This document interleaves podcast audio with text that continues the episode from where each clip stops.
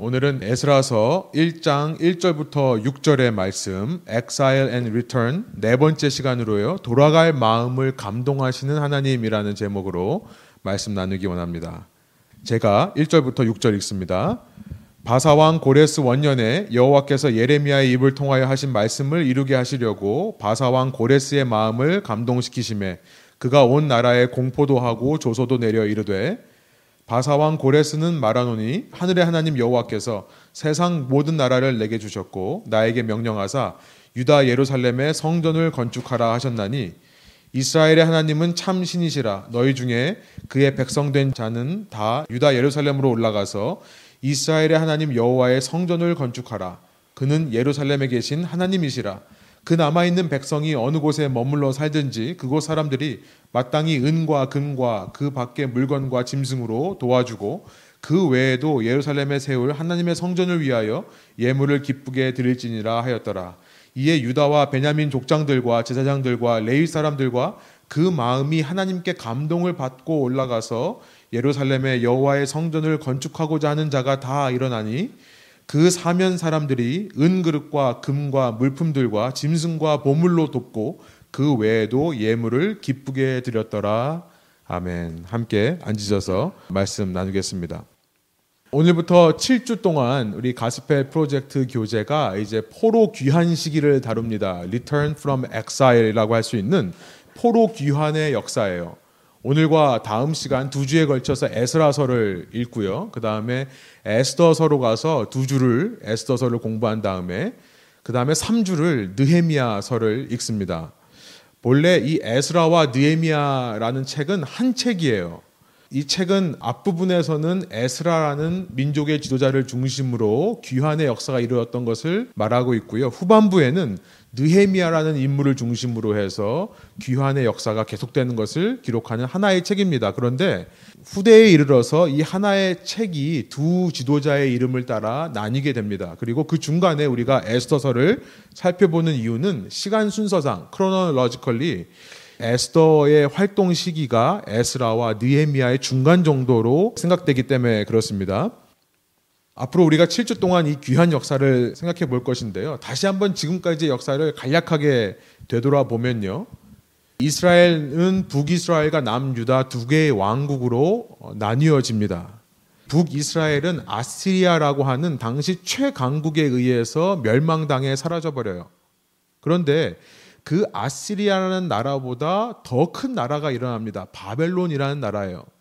그 바벨론이 아시리아 제국을 멸망시키고 나서 남아있는 남유다를 포로로 잡아갔을 때 여러분 그 포로 시기가 아무도 이렇게 짧게 끝날 거라고 예상하지는 못했을 것입니다. 에스라서는 1장 1절에 어떻게 시작하냐면요. 시작부터 그 시기가 70년밖에 되지 않을 거라 말씀하셨던 하나님의 예레미야를 통한 말씀이 이루어졌다는 것을 말씀하며 에스라서가 시작합니다. 1장 1절이에요. 바사왕 고레스 원년에 여호와께서 예레미야의 입을 통하여 하신 말씀을 이루게 하시려고 바사왕 고레스의 마음을 감동시키심에 그가 온 나라에 공포도 하고 조소도 내려 이르되 이렇게 시작합니다. 예레미야에게 하나님께서 주신 말씀은 무엇이었냐면 포로 생활을 피하지 말라라는 말씀이셨죠. 바벨론의 포로로 그냥 붙잡혀 가라라는 것을 말씀하셨었습니다. 왜 하나님께서는 그 무시무시한 강대국, 이 형제 국가인 북이스라엘을 멸망시킨 아시리아보다도 더 큰 이 바벨론이라는 나라, 그 더 무서운 나라에 순순히 포로로 잡혀서 가라는 말씀을 하셨던 걸까요? 사람의 눈으로는, 사람의 머리로는 이해가 되지 않는 말씀입니다. 그러나 여러분, 하나님의 생각은요, 누가 아실까요? 하나님이 아세요. 하나님의 생각은 하나님이 아십니다. 그들의 포로 생활은 기껏해야 70년밖에 되지 않는다는 사실을 하나님은 알고 계세요. 하나님의 뜻은 그들에게 재앙을 주려고 하는 것이 아니라 평안을 주는 것이고 미래와 희망을 주기 원한다는 것을 예레미야를 통해 말씀하십니다. 우리가 너무나 잘 알고 있는 한 번 읽은 적이 있었던 예레미야 29장 10절부터 11절의 말씀입니다. 세 번역으로 제가 읽습니다. 여호와께서 이와 같이 말씀하시니라 바벨론에서 70년이 차면 내가 너희를 돌보고 나의 선한 말을 너희에게 성취하여 너희를 이곳으로 돌아오게 하리라. 여호와의 말씀이니라. 너희를 향한 나의 생각을 내가 안하니 평안이요 재앙이 아니니라. 너희에게 미래와 희망을 주는 것이니라. 아이를 키우면서요. 때로 아이에게 이렇게 말해야 될 상황들이 있더라고요. 아이들에게 모든 것을 다 설명하지 못해서 이렇게 말할 때가 있지 않습니까? 지금은 네가 모든 것을 다 이해하지 못하지만 나중에 너가 대학 갈 나이가 되면 아빠가 왜 그 말을 했는지 네가 알게 될 거야. 여러분 예전에는요 아이들에게 어른들과 똑같은 죄목을 씌우고요 어른들과 똑같은 처벌을 내렸습니다. 예전에는 그랬어요. 그런데 이 뇌 연구가 발달하면서 아이들은 어른과 달리 이 전두엽이라고 하는 부분, 뇌의 앞부분이죠. 프론탈 롭이라고 하는 이 전두엽이 발달하지 못한다는 사실을 알게 돼요. 사고를 하는 능력, 그래서 이치를 판단하고 자신의 감정을 제어할 수 있는, 컨트롤할 수 있는 능력을 가지고 있는 것이 바로 이 전두엽 부분인데요. 이 전두엽은 20대 중반이 되어서야 완전히 발달한다는 것이 밝혀지기 시작합니다. 그래서 이제 사회에서요, 마이너들, 18살 이하의 아이들에게는 어른들과 똑같이 죄목을 씌우고 어른들과 똑같이 처벌하는 일을 하지 않습니다. 법적으로 이 마이너들은 책임을 지지 않기 때문에요. 모든 상거래에서 모든 비즈니스에서 마이너들은 거래를 하지 못하는 일이 우리 사회에 있죠. 아직 전두엽이 발달하지 않았는데 아무리 그 아이에게 설명을 잘한다고 해서 그 아이가 완전히 이해하겠습니까? 그렇기에 그냥 나중에 알 거다라는 말을 하고 그냥 넘어가는 경우가 있습니다. 여러분 그런데 아이들이 그런 말 들으면 순순히 넘어갑니까? 이해가 되지 않는데 너가 나중에 크면 이해가 될 거다라고 말하면 우리 아이들이 아, 예 그래요? 알겠습니다. 그냥 넘어갈게요 라고 지나갑니까? 그러면 그 아이는 아직 어린 아이죠. 10대 초반만 되어도 아이들은 그냥 넘어가지지를 못합니다. 그래서 우리가 아이들한테 나중에 알게 될 거다라는 말과 함께 말해야 되는 것이 있습니다. 무엇이죠? 여러분, 이것이 너무나 중요합니다. 이것을 꼭 해야만 합니다. 무슨 말을 우리가 함께 합니까? 얘야, 너가 지금은 아빠가 왜 그 일을 허락하지 않는지 하지 말라고 하는지 너는 완전하게 이해하지 못하지만 지금 너의 상황에서 한 가지 알 수 있는 것은 있지 않니? 너의 상황에서 지금 하나 알 수 있는 것은 뭐냐면 우리 아빠가 결코 너를 힘들게 하려고 이 말을 하는 것이 아니라는 것. 일부러 아빠가 너 골탕 먹이려고 너 일부러 마음 상하게 하려고 하는 것이 아니라 아빠는 분명히 너를 사랑한다는 사실. 아빠는 너를 위해서 이렇게 한다는 사실. 네가 이것은 이해할 수 있으니까 아빠가 나를 사랑한다는 것은 네가 깨달을 수 있으니까 지금 이해되지 않더라도 아빠를 좀 믿어주지 않겠니? 라고 하는 말이에요. 예레미야 29장 10절부터 11절의 하나님의 말씀이 바로 그런 뜻입니다. 하나님께서 우리에게 말씀하시는 거예요. 하나님께서 유다의 백성에게 말씀하시는 거예요. 얘야, 너의 삶에 왜 이렇게 고난이 있는지, 내가 왜 이 고난을 너희에게 허락하는지, 너의 삶의 고난이 하나 지나가면 아예 사라지지 않고 또 다른 고난이 나오고, 왜 이렇게 이런 상황들이 끊임없이 일어나는지에 대해 너는 알지 못해. 네가 한 70살이 되면 70년이 지나면 알 수 있을까? 여러분 70살이 되면 알 수 있으십니까? 우리 70대 되신 분들 한번 말씀해 보시면 좋을 것 같아요. 이렇게 말씀하시는 것 같아요. 아니 어쩌면 너는 이 땅을 사는 한 평생 동안 너는 알지 못할 것이다. 너가 이 땅에서 순례자로 사는 한 너의 영적 전두엽이 완전히 발달되기 전까지는 이 땅을 사는 한 이해하지 못할 거다. 그런데 지금은 이해 안 되더라도 아빠를 위해 한 가지 해줄 수 있겠니? 나를 믿는 거야. 나를 신뢰하는 거야. 내가 선한 목자인 것을, 내가 최선의 길로 인도할 것을 믿는 거야. 사랑하는 여러분, 우리의 주의를 들어봅니다. 하나님께서 왜 우리에게 좋은 일만 허락하지 않으시고 안 좋은 일을 허락하셨을까요? 왜 이런 고난의 상황을 허락하셨을까요? 우리는 이 질문에 대한 답을 찾기 위해 집중하면서 그 답을 찾으려 하지만 여러분 그 답은 이 땅에서 어쩌면 찾는 것이 목적이 아닐 수도 있다는 생각을 합니다. 중요한 것은요. 예레미야 29장 11절의 말씀이에요. 너희를 향한 내 생각은 내가 안 하니 너희에게 평안을 주려는 것이다. 재앙이 아니라 평안을 주는 것이고 너희에게 미래와 희망을 주는 거다라고 말씀하시는 그 하나님을 신뢰하는 것이 목적이 아닌가 생각을 하는 것입니다. 이 말씀을 붙잡는 저와 여러분 되기를 소원합니다. 에스라서로 돌아와서요. 여러분 에스라서의 말씀을 읽다 보면 왜 유다 백성이 이토록 포로 생활을 했어야만 했는가에 대한 한 가지 이유는 발견하게 되는 것 같습니다. 최소한 한 가지요. 이사야가 이렇게 예언한 적이 있었습니다. 이사야서 29장 13절인데요. 이런 말입니다. 유다 백성은 입으로 나를 가까이 하고 그러니까 입으로는 하나님 하나님 하나님이라는 단어를 자주 사용하는 거죠. 또 입술로는 나를 공경하되 입술로는 나를 영화롭게 한다고 하지만 그 마음은 내게서 멀도다. 예레미야는 이런 말씀을 하신 적이 있었습니다. 예레미야서 7장 9절부터 10절인데요. 유다 백성들은 실제 삶에서는 다른 신을 따라 섬기며 살면서 성전 안에 들어와서는 내가 구원을 얻은 자라고 말하면서 하나님이 요구하지 않은 형식적인 번제와 제물을 드리더라. 예레미야 7장 9절에서 10절의 내용 이렇게 말씀하신 적이 있었습니다.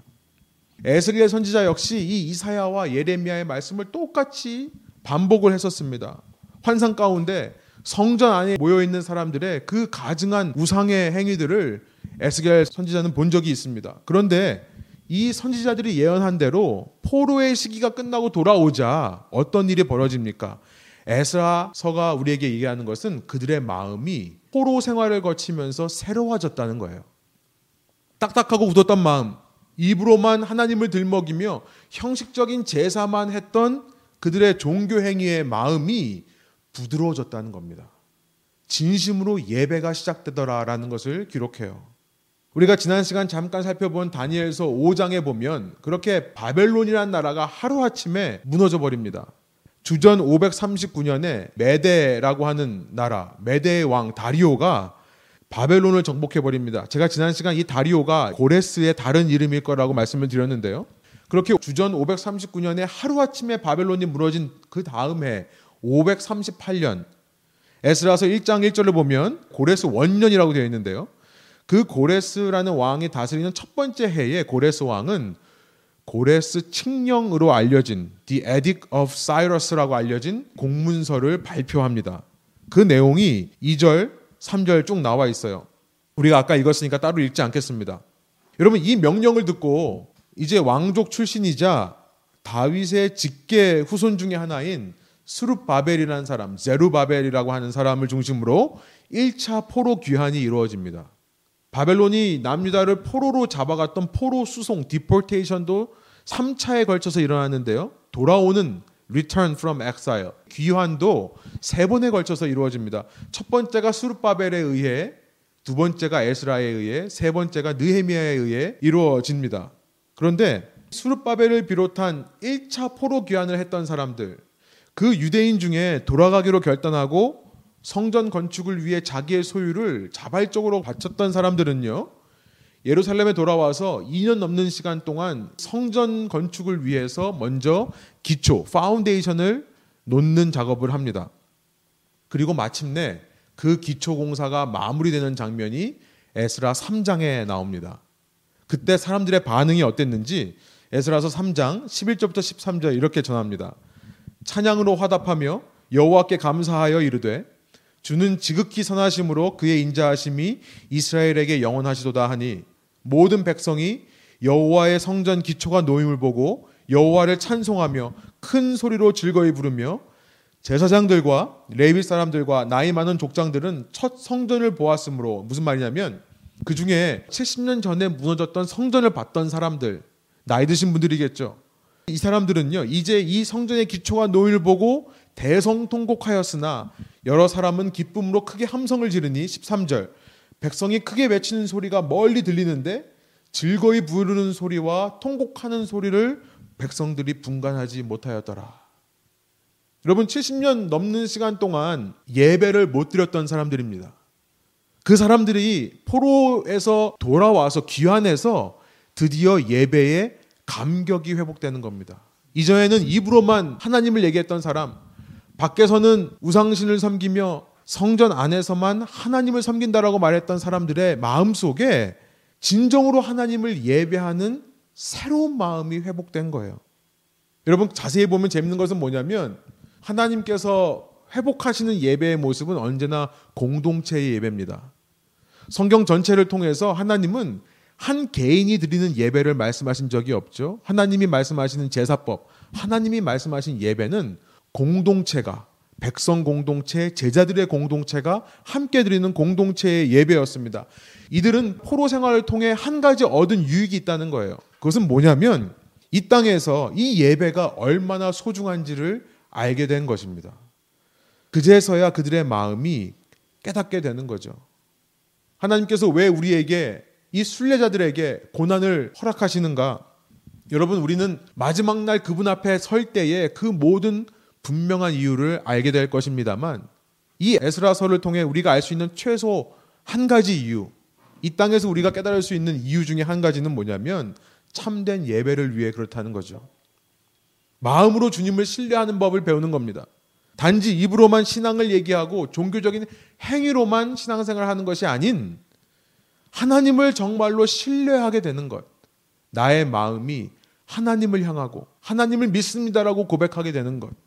여러분, 하나님을 사랑하는 유일한 방법은 그를 신뢰하는 것입니다. 그런데 본문을 읽으면서 아주 중요한 것을 새롭게 발견하게 됩니다. 하나님께서 이렇게 포로 생활을 통해 이 땅에서 순례자의 삶을 통해 우리 속에 하나님을 향한 그 신뢰를 회복시키시는데 그 신뢰의 회복은 사람이 노력해서 이루어지는 것만이 아니라 누구보다 하나님께서 열심히 일하셔서 우리 속에 이루시는 은혜라는 사실을 다시 한번 깨닫게 되는 거예요. 어떻게 사람이 하나님을 그렇게 신뢰할 수 있게 되는가 들여다 봤더니 나의 노력만으로 가능한 게 아니라 하나님께서 우리의 마음을 감동시켜 주셔서 가능하다라는 것을 이 에스라서 본문이 말씀한다는 사실입니다. 1절로 다시 돌아가 보면요. 1장 1절. 바사왕 고레스 원년에 여호와께서 예레미야의 입을 통하여 하신 말씀을 이루게 하시려고 바사왕 고레스의 마음을 감동시키심에 이렇게 말씀하고 있습니다. 마음을 감동했다. 여러분 생각해 보면 정말 놀라운 표현입니다. 어떻게 페르시아의 초대 왕인 고레스가 바벨론을 점령하고 나서 바벨론의 포로로 잡혀 살던 이 유대인들을 고향으로 돌아가라라고 하는 칙령, 에딕트를 발표할 수 있었을까요? 물론 우리는 지난 시간 다니엘서 6장을 통해 그 다리오가 고레스가 맞다면 그 다니엘의 사자굴 사건을 통해 페르시아 왕, 메대 왕이 하나님이야말로 지극히 높으신 분이라는 것을 깨달아 알 수 있었던 결과로 이런 결정을 내렸다라고 생각할 수도 있습니다만 에스라서는 다른 관점에서 얘기를 합니다. 직접적으로 이렇게 묘사를 하는 거예요. 하나님께서 당신의 말씀을 이루시기 위해 고레스의 마음을 감동시키셨다라고 1절부터 표현하면서 이 책이 시작하는 겁니다. The Lord stirred up the spirit of Cyrus. 고레스의 마음을 흔들어 놓았다. 휘저어 놓았다. 우리 하나님은 사람의 마음을 휘저으시는 하나님이다라고 고백하며 시작한다는 겁니다. 그 고레스가 어떤 프로클라메이션, 어떤 공포를 했는지 2절부터 4절에 이어집니다. 여러분, 그 칙령의 이야기는 한마디로 말하면 유대인들은 돌아가고 싶은 사람은 돌아가라 라는 내용이에요. 그런데 이 칙령을 내린다고 백성들이 돌아갈 엄두가 생길까요? 제가 미국에 와서 한 20년 넘게 정착해 살다 보니까 이사 가는 것, 다른 데로 가는 것 엄두가 나질 않습니다. 그런데 이 사람들은요, 70년 동안 바벨론에 정착했던 사람들이에요. 이곳에서 자녀를 낳았고 그 자녀의 자녀를 낳았을 것입니다. 아니, 10대만 되면 결혼해서 애를 낳았으니까요. 그 자녀의 자녀의 자녀까지도 아마 봤던 사람들일 거예요. 팔레스타인에 있던 이 히브리어 유대인의 어보다 이 바벨론 지역의 아람어가 훨씬 더 익숙했던 사람들이었을 것입니다. 복잡한 성전의 제사법에 대해서 알고 있던 사람들일까요? 그 중에 한 번도 제사를 드려보지 않은 사람들이 있었을 거예요. 그런 복잡한 제사법보다 바벨론과 페르시아의 문화가 더 익숙한 사람들이 많이 있었을 것입니다. 이들이 돌아가는 것이 자연스럽고 당연한 일은 아니었습니다. 무거워져 버리는 엉덩이를 어떻게 하나님께서 재촉하셔서 이들이 가게 하셨는가? 하나님께서 마치 우리가 닭을 몰듯이 막대기를 가지고 위협하면서 너 안 가면 죽어. 혹은 우리를 비난하시면서 너 어떻게 나를 믿는다면서 성전을 재건하지 않을 수 있냐? 너 어떻게 이럴 수 있냐라는 식으로 비난하면서 우리를 몰고 가신 게 아니라요. 그 마음에 자연스러운 감동을 불러일으키는 방식으로 역사하셨다는 겁니다. 5절에 보니까 stirred up to build the house of the Lord.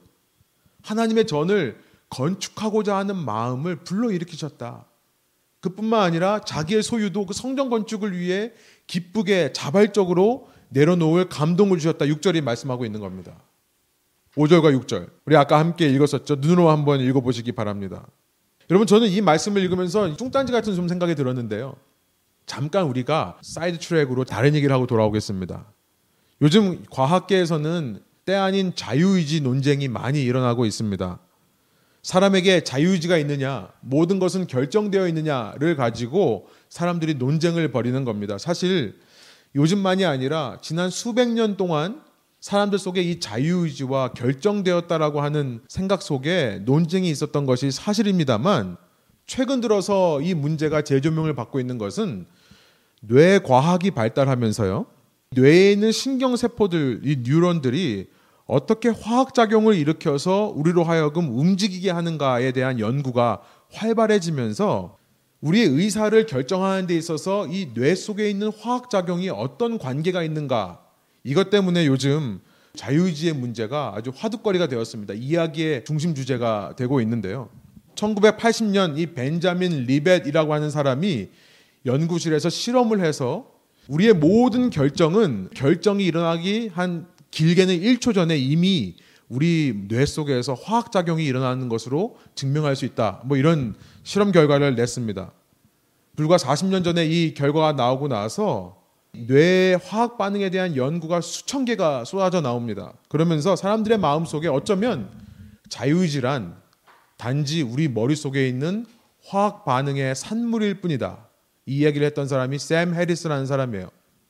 또 리처드 도킨스라는 사람은 미임이라고 하는 것을 얘기를 하면서 우리가 내리는 결정에는 자유의지는 없다. 모든 것이 사회적으로 문화적으로 우리에게 가르쳐진 것을 우리는 반복할 뿐이다. 뭐 이런 얘기를 했습니다.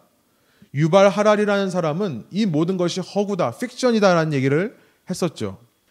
이런 시대의 흐름에 대해 제가 하고 싶은 말이 참 많습니다만 간단하게만 좀 짚고 넘어가 볼게요. 제가 이 이야기를 하는 이유는요. 여러분이 이 시대의 흐름을 알고 있어야 이 세상에서 지금 어떤 걸 가지고 논쟁을 하고 어떤 것이 화두가 되었는지를 알아야 여러분 세상을 품을 수 있고요.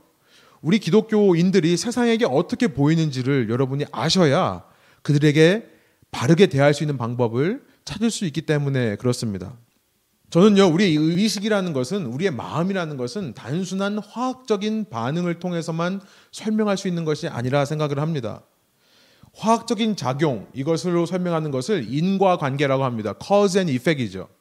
어떤 물질이 주어지기 때문에 그대에 대한 반응으로 어떤 결과가 나타나는. 그런데 뇌 과학에서는 아무래도 과학적인 접근을 하다 보니까 과학적인 접근은 전부 인과관계입니다.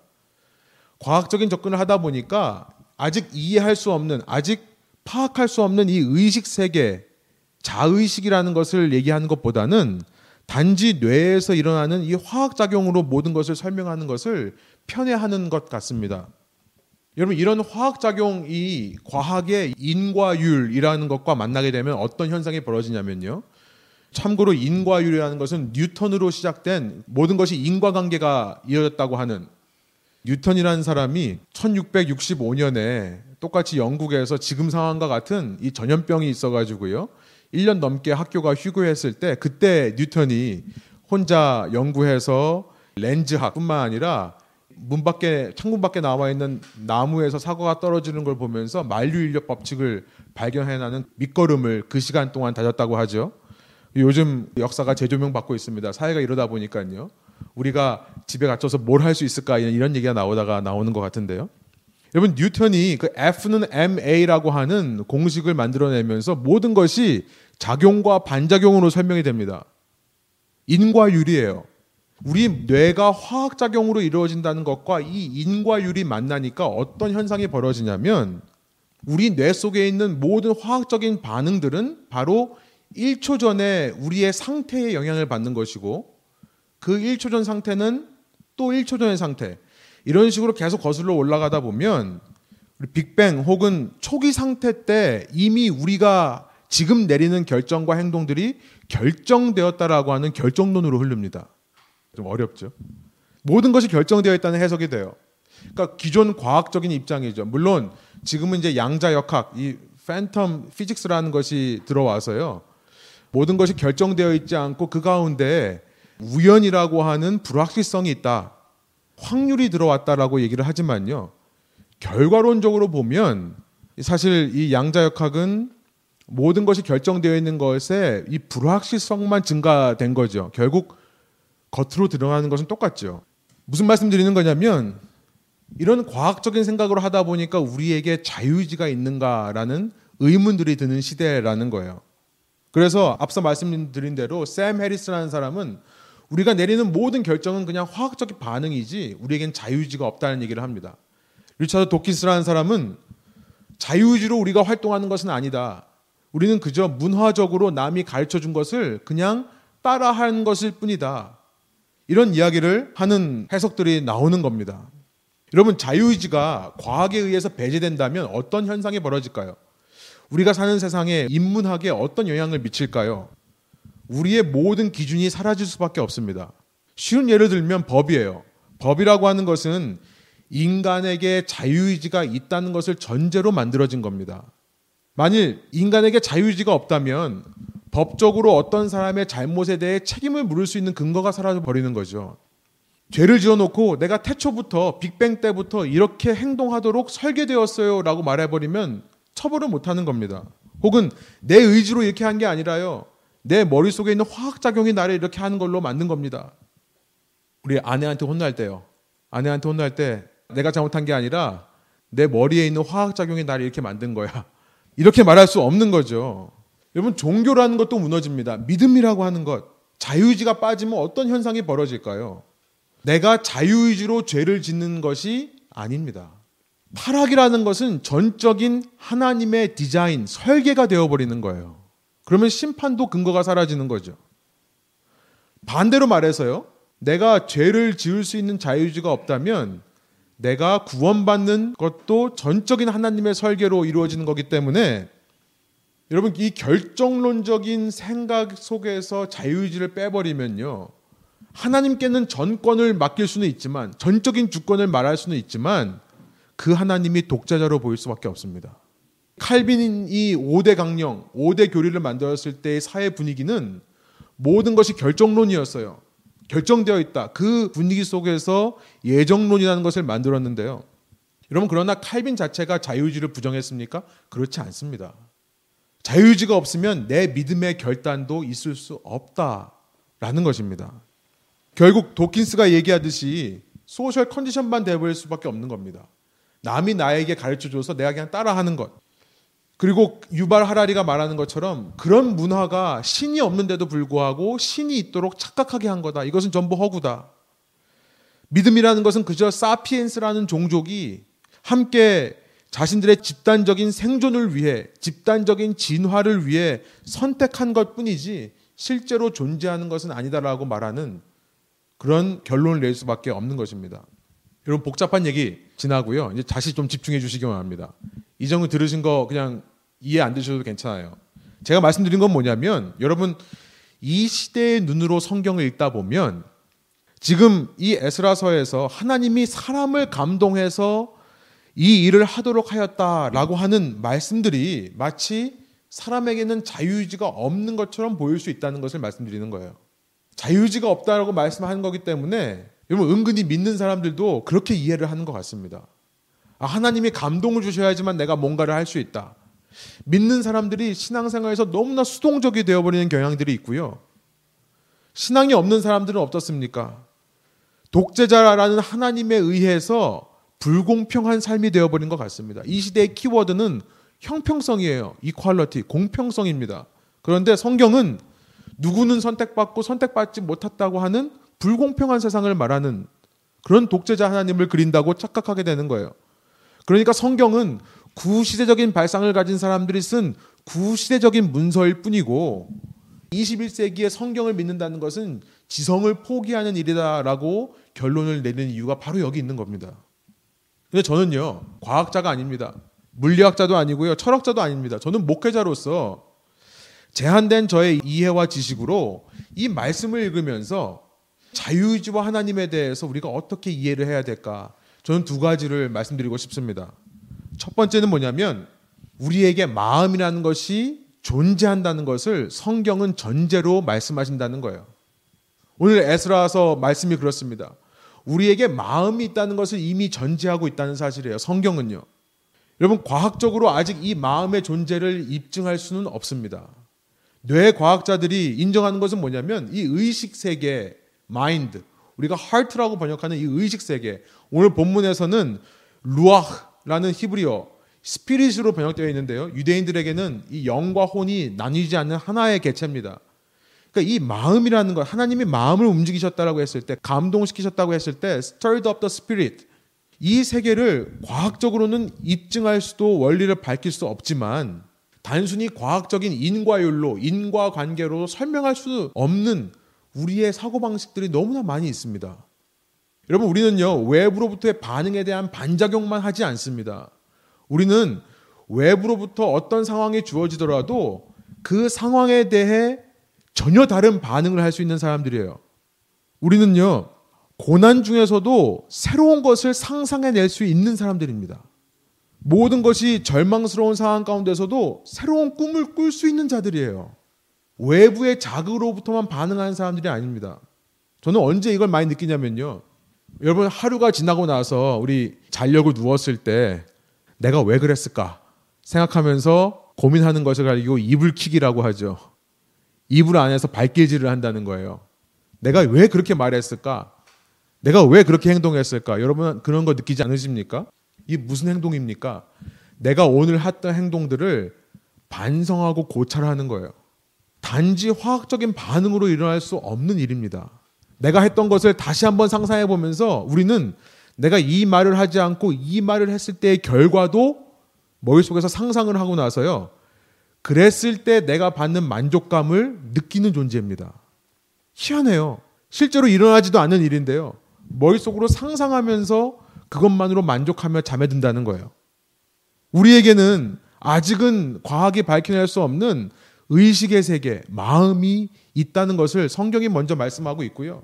두 번째, 더 중요한 것은 뭐냐면 하나님은 그 마음을 휘저으시는 하나님이시다. 하나님은 그 마음을 감동시키시는 하나님이라는 사실이 중요하다는 겁니다. 하나님께서는 페르시아 왕 고레스의 마음도 감동하시는 분이시고요. 타지 생활에 익숙해져서 엉덩이가 무거워져 버린 그 유대인들의 마음도 휘저으시는 하나님이시라는 거예요.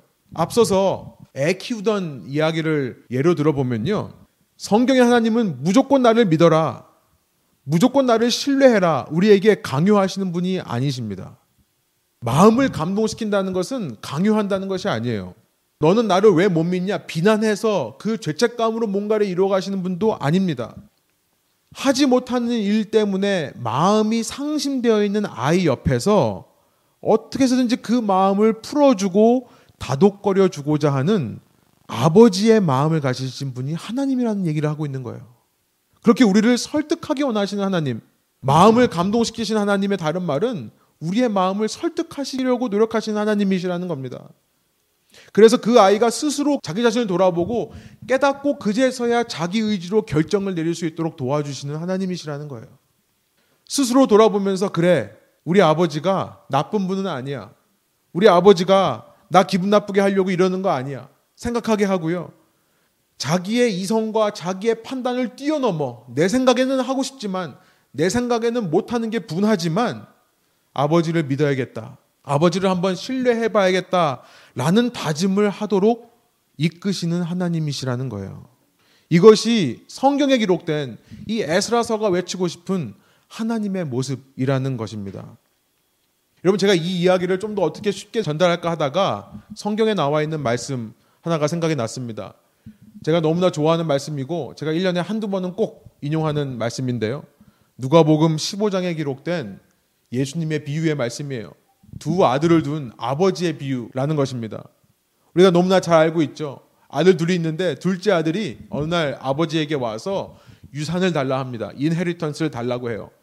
유산을 달라고 말하는 것은 그 아들의 마음 속에 지금 아버지는 죽은 겁니다. 자기 마음에서 아버지가 없다라고 생각하는 사람들인 거예요. 그 사람은 아버지로부터 자기가 받을 유산, 아버지가 죽으면 얻게 될 유산을 미리 받고요. 다른 나라로 갑니다. 다른 나라로 가서 모든 것을 다 써버려요. 모든 것을 다 탕진했을 그때, 그래서 우리가 탕자라고 부르는 그 사람의 마음 속에 어떤 생각이 들었는지 누가복음 15장 14절이 이렇게 이야기합니다. 세 번역을 제가 한번 읽어볼게요. 그가 모든 것을 탕진했을 때에 그 지방에 크게 흉년이 들어서 그는 아주 궁핍하게 되었다. 탕진, 흉년, 궁핍, 엎친 데 덮친 격, 사방으로 우겨쌈을 당하는 꼴, 산 넘어 산 그런 꼴이죠. 탕진했는데 마침 흉년이 들어서 모든 것이 궁핍하게 된 상황입니다. 왜 이런 상황을 주셨을까 이해가 안 돼요. 그런데 15절 이런 상황에 했을 때 이 사람은요 가장 먼저 자기의 생각으로 할 수 있는 일을 합니다. 그래서 그는 그 지방의 주민 가운데 한 사람을 찾아가서 몸을 의탁하였다. 그렇죠? 평소에 알고 지내던 사람, 평소에 잘해줬던 사람을 찾아가서 도와달라고 부탁을 하는 겁니다. 그 사람은 그를 들로 보내서 돼지를 치게 하였다. 16절 그는 돼지가 먹는 쥐염 열매, 이 돼지 사료도 좀 먹으려고 좀 먹고 배를 채우고 싶은 심정이었으나 16절에 중요한 말씀을 합니다. 그에게 먹을 것을 주는 사람이 없었다. 분명히 말하고 있죠. No one. No one gave him anything. No one 무슨 말입니까? No one was with him. 그 주위에 아무도 없었던 겁니다. 타지 생활을 통해 이 땅에서의 순례자의 삶을 통해 우리가 이렇게 탕진을 하고 흉년이 들고 궁핍을 느끼게 될 때 그때 뼈저리게 생각나는 사람이 있습니다. 내 주위에 아무도 없을 때 생각나는 사람이 있어요. 그제서야 그의 굳은 마음이 바뀌는 순간입니다. 말뿐이고 행동 양식뿐이었던 그의 아버지를 향한 마음이 부드러워져서 진정한 아들의 마음이 되는 순간이 되는 거예요. 17절입니다. 그제서야 그는 제정신이 들어서 이렇게 말하였다. 내 아버지의 그 많은 품꾼들에게는 먹을 것이 남아도는데 나는 여기서 굶어 죽는구나. 이제서야 아버지를 생각하는 마음이 생기는 거죠. 내가 일어나 아버지에게 돌아가서 이렇게 말씀드려야 하겠다. 아버지, 내가 하늘과 아버지 앞에 죄를 지었습니다. 나는 더 이상 아버지의 아들이라고 불릴 자격이 없으니 나를 품꾼의 하나로 삼아 주십시오. 우리는 이 이후의 이야기를 너무나 잘 압니다. 아버지는요, 그의 기대와 달리 그가 오기만을 기다렸습니다. 그가 멀리서 오는 것이 보이자 아버지는 뛰어나가서 그 아들을 맞습니다. 그리고 자기의 집의 종으로 씁니까? 아니요. 아들 자리를 다시 회복시켜줘요. 손에 아들의 반지를 끼우고 아들의 옷을 입히고 아들의 신을 신겨서 아들의 자리를 회복시켜 주십니다. 왜 그러죠? 그가 이전에는 아들의 자리에 있었어도 마음은 딴 데 가 있었던 사람이에요. 마음은 먼 나라에 가 있었습니다. 그래서 아들이었지만 아들이 아니었어요. 그러나 이제는 마음이 달라졌습니다. 마음이 회복된 사람에게 그 자리를 주는 것은 너무나 당연합니다.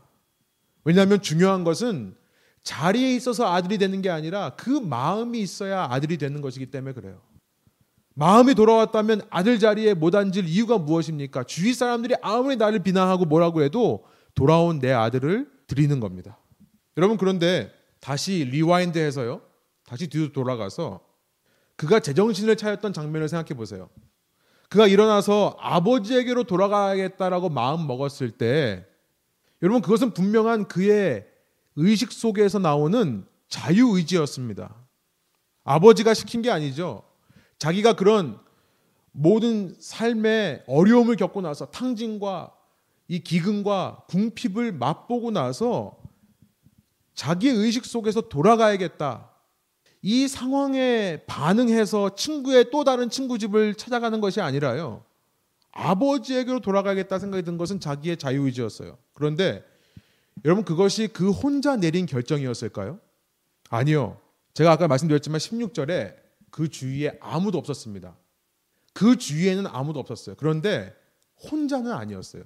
잘 생각해 보시면 그 자리에 아버지가 함께 있었다는 사실을 알게 됩니다.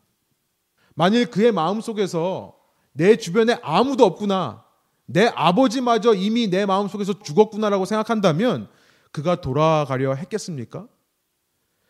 내 주위에 아무도 없지만 그러나 내 마음 속에 살아계신 분이 있는 거예요. 그의 마음 속에 살아계실 뿐만 아니라 더 중요한 것은 뭐냐면 내가 가서 그에게 죄를 고백하면 그가 나를 결코 내쫓지 않으리라고 생각이 드는 겁니다. 그가 나를 품꾼의 하나 정도라도 받아줄 것이다라고 기대를 하게 되는 분이 있다는 거예요. 그 상황에 아버지가 함께 계신 거죠. 그래서 그 아버지를 떠올림을 통해 그의 마음이 휘저음을 당한 겁니다. 감동을 받은 거예요. 에스라서를 통해 이 귀한의 이야기를 통해 우리가 계속 말씀을 나누겠지만요. 오늘 이 1장 1절부터 6절을 통해 주시는 메시지는 뭐냐면요. 우리 삶에 아무도 없는 것 같은 상황, 모든 것이 사라지고 없어진 것처럼 느껴지는 절망 가운데라 하더라도요. 여러분 우리가 낙심하고 포기하지 말아야 할 절망하지 말아야 할 이유에 대해 말씀하시는 겁니다. 그것은 되돌아가야 할 예루살렘 성전, 되돌아가야 할 아버지의 품이 있기 때문에 그래요. 그 품에 완전히 돌아가기 전까지는 이 순례자의 삶 속에서 도대체 나에게 왜 이런 일이 있는가? 우리는 끊임없이 궁금증과 의문이 들 것입니다. 그러나 그게 우리의 목적이 아니라고 그랬습니다. 우리의 목적은요, why라는 대답에 대한 답을 찾는 것이 아니죠. 그 상황 속에서도 오늘 말씀을 통해 하나님을 믿겠다라고 결단하고 헌신하는 마음이 중요한 것입니다. 여러분, 오늘 이 말씀을 들으시면서 여러분 마음속에 조금이라도 그런 마음이 드신다면 여러분 놀라운 일이 벌어지고 있는 겁니다. 성령께서 여러분의 마음을 지금 감동시키시고 있는 거예요. 결코 인과관계적인 것이 아니라요. 결코 과학적이지 않은 결론을 여러분이 내리시는 이유는 뭐냐면 하나님께서 나의 의식 속에 나의 스피릿 속에 성령으로 함께 하시기 때문이라는 겁니다. 살아계신 하나님께서 오늘도 저와 여러분 가운데 함께 하신다는 사실만으로도 우리는 감사할 수 있습니다. 기뻐할 수 있습니다. 마음을 회복할 수 있습니다. 그래서 낙심하고 지친 마음에서 넓고 한량없는 은혜로 우리를 품으시는 아버지의 품으로 돌아가기를 소원합니다. 말뿐이고 형식뿐이었던 굳은 마음에서 우리를 끝까지 기다려 주시고 우리를 끝까지 반겨 주시는 아버지의 사랑의 품으로 가시는 저와 여러분 되기를 원합니다. 오직 신앙인만이 보여줄 수 있는 믿음, 그 철저한 주님의 주권을 신뢰하는 마음을 회복하시는 저와 여러분 되어서요. 이 세상 가운데 참된 예배자의 모습을 보여주고 참된 진리를 전하는 저와 여러분 되기를 소원합니다. 함께 기도하시겠습니다. 하나님 이 시간 저희가 말씀을 듣고 주님께서 왜 이 상황을 허락하셨는지에 대한 답을 찾는 것이 그 인과 관계를 밝혀내는 것이 우리의 목적이 아닐 수 있다는 것을 깨닫게 해주시니 감사합니다. 하나님, 주님께서는 우리의 마음을 오늘도 감동해 주시는 하나님이십니다. 우리가 낙심하고 절망하여서 쓰러지려 할 때, 우리가 탕진하고 기근을 만나 궁핍을 느낄 때에 그때 우리의 마음을 휘저으시는 하나님. 그래서 우리와 함께 우리가 하나님의 품으로 돌아갈 수 있도록 우리를 도우시는 하나님, 우리를 인도하시는 하나님, 그 하나님이 함께 하신다면 주님 이 땅에서 우리가 원하는 상황이 아니라 할지라도 우리가 원하지 않는 결론이라 할지라도 주님을 신뢰하는 것만으로 만족하는 저희를 낼 수 있도록 인도하여 주옵소서. 세상은 끊임없이 하나님이 살아계신 증거를 보여달라. 하나님이 나를 사랑하시고 나와 함께 한다는 사실을 보여달라고 외치지만 그러나 주님 그 절망의 한가운데서 주님의 품을 그리워한다는 자체가 더 이상 우리에게 어떤 증거를 요구할 필요도 찾을 필요도 없게 만드는 주님의 사랑의 임재라는 것을 이 시간 말씀을 통해 깨닫사오니 주님 이해되지 않더라도 참된 예배를 회복하시기 위해 우리에게 허락하셨다는 것을 생각하며 이 자리에서 주님을 신뢰하고 주님 손을 잡고 따라가는 저희 한 사람 한 사람 되게 하여 주옵소서.